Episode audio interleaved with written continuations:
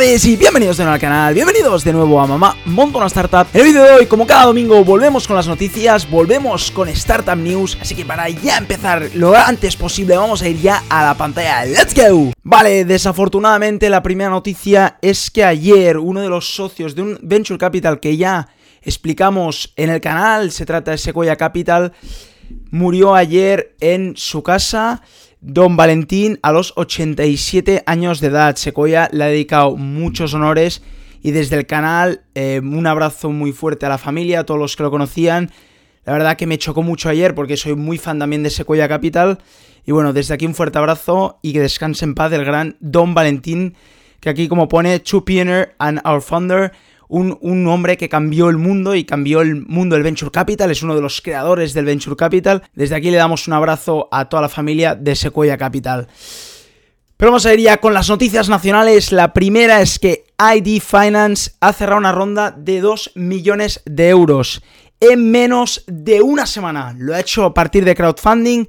¿Y qué es ID Finance? Aquí nos dice el objetivo de la startup es la, convertirse en la primera plataforma de préstamos al consumo online. Es decir, como cualquier plataforma de préstamos cuando vas a comprar en, nivel físico, ellos lo quieren hacer a nivel de online, ¿no? Y en, eh, aquí nos pone, ¿no? En menos de, de una semana han captado más de 1,8 millones a través de Crowdcube, concretamente 150 inversores nos pone aquí que en cuestión de minutos ya estaban detrás apoyando a ID Finance, ¿no? Así que me parece una pasada, ¿no? este crowdfunding me ha parecido muy, muy bueno y que en menos de una semana conseguir 2 millones es que estás haciendo las cosas bien, ¿no? Así que felicidades a ID Finance.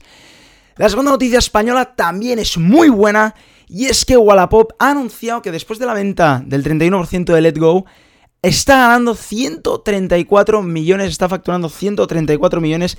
Y es que sus modelos de negocio están funcionando muy bien. Después de unos años de testear modelos de negocio y tener algunos problemas que se vendieron a Let Go, dejaron ir Let Go, pues están viendo un beneficio neto, aquí como lo veis, de 134 millones de euros en este último año y medio, por lo que parece.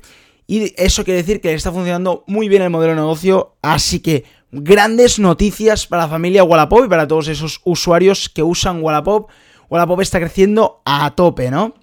La tercera buena noticia para, en este caso, para una empresa española, no tanto para España, porque como aquí veis, Botín mantiene su apuesta a invertir fuera de España, es que ha inyectado 30 millones al Banco Santander en inversión de startups, en su capital riesgo.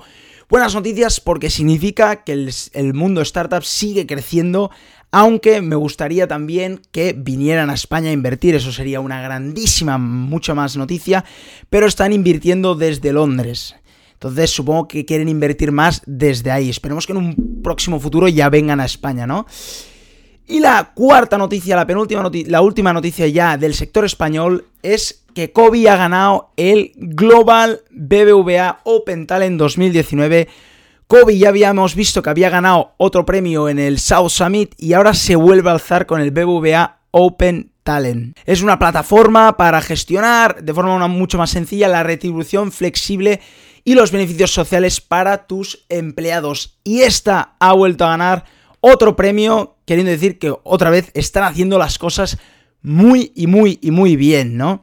El fundador es Borja Aranguren, así que felicidades desde aquí y a seguir petándolo con Kobe. Vamos a ir ya a las noticias internacionales que tenemos tres de tres empresas grandes que han sido ya protagonistas del Mamá Montó una Startup. Se tratan de WeWork, de Uber y de Facebook. La primera de WeWork es un después del calvario, después de todo lo que ha pasado, el CEO se ha ido, ¿qué pasará con WeWork? El valor lo han disminuido más de 80%. ¿Qué van a hacer, no?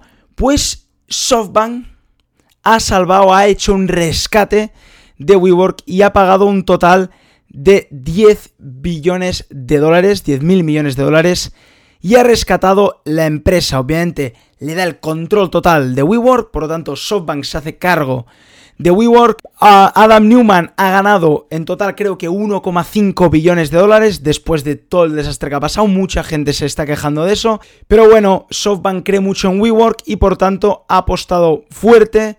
Ha apostado porque, como veis aquí, se podían quedar sin recursos al final del mes que viene, o sea, les faltaba muy poco dinero y estaban casi en bancarrota, ¿no? Y SoftBank ha decidido rescatarlo y tomar el control.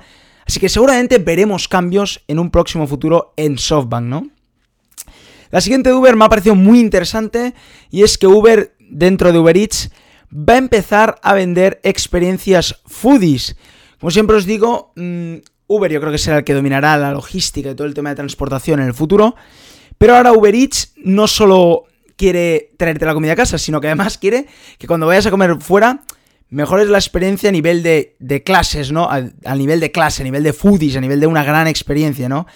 Se llamará Uber Moments y obviamente las experiencias serán caras, eso está claro, porque serán muy foodies, pero con una calidad muy grande, ¿no? Si os fijáis, las primeras reservas son de 75 dólares, de 55 dólares por unos platos, ¿no? O sea que son caras, pero bueno, quieren imitar lo que hace Airbnb, aquí nos pone en nivel foodie, a nivel de comidas de, clase, ¿no? De, de, alta clase, ¿no? De alta calidad. E incluso aquí nos dice que también añadirán clases de cocina, o sea, todo el tema de la experiencia foodies la quieren hacer muy fuerte dentro de Uber Eats. O sea que dentro del gran tocho que es Uber, Uber Eats se centrará mucho en el mercado de restauración y sobre todo de food tech, ¿no? Así que buenas noticias y Uber sigue creciendo a tope, ¿no?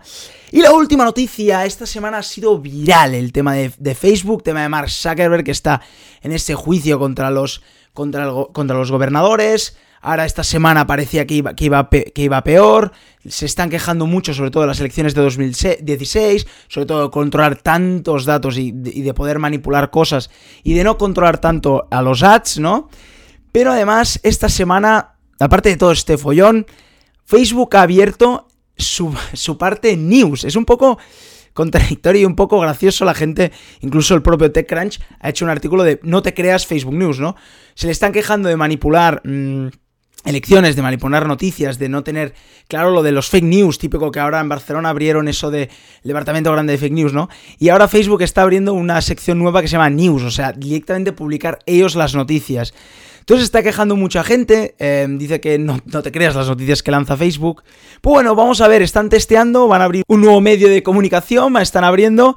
Así que bueno, Facebook sigue testeando, sigue avanzando a, a pesar de los problemas que está teniendo su CEO y fundador Mark Zuckerberg, ¿no?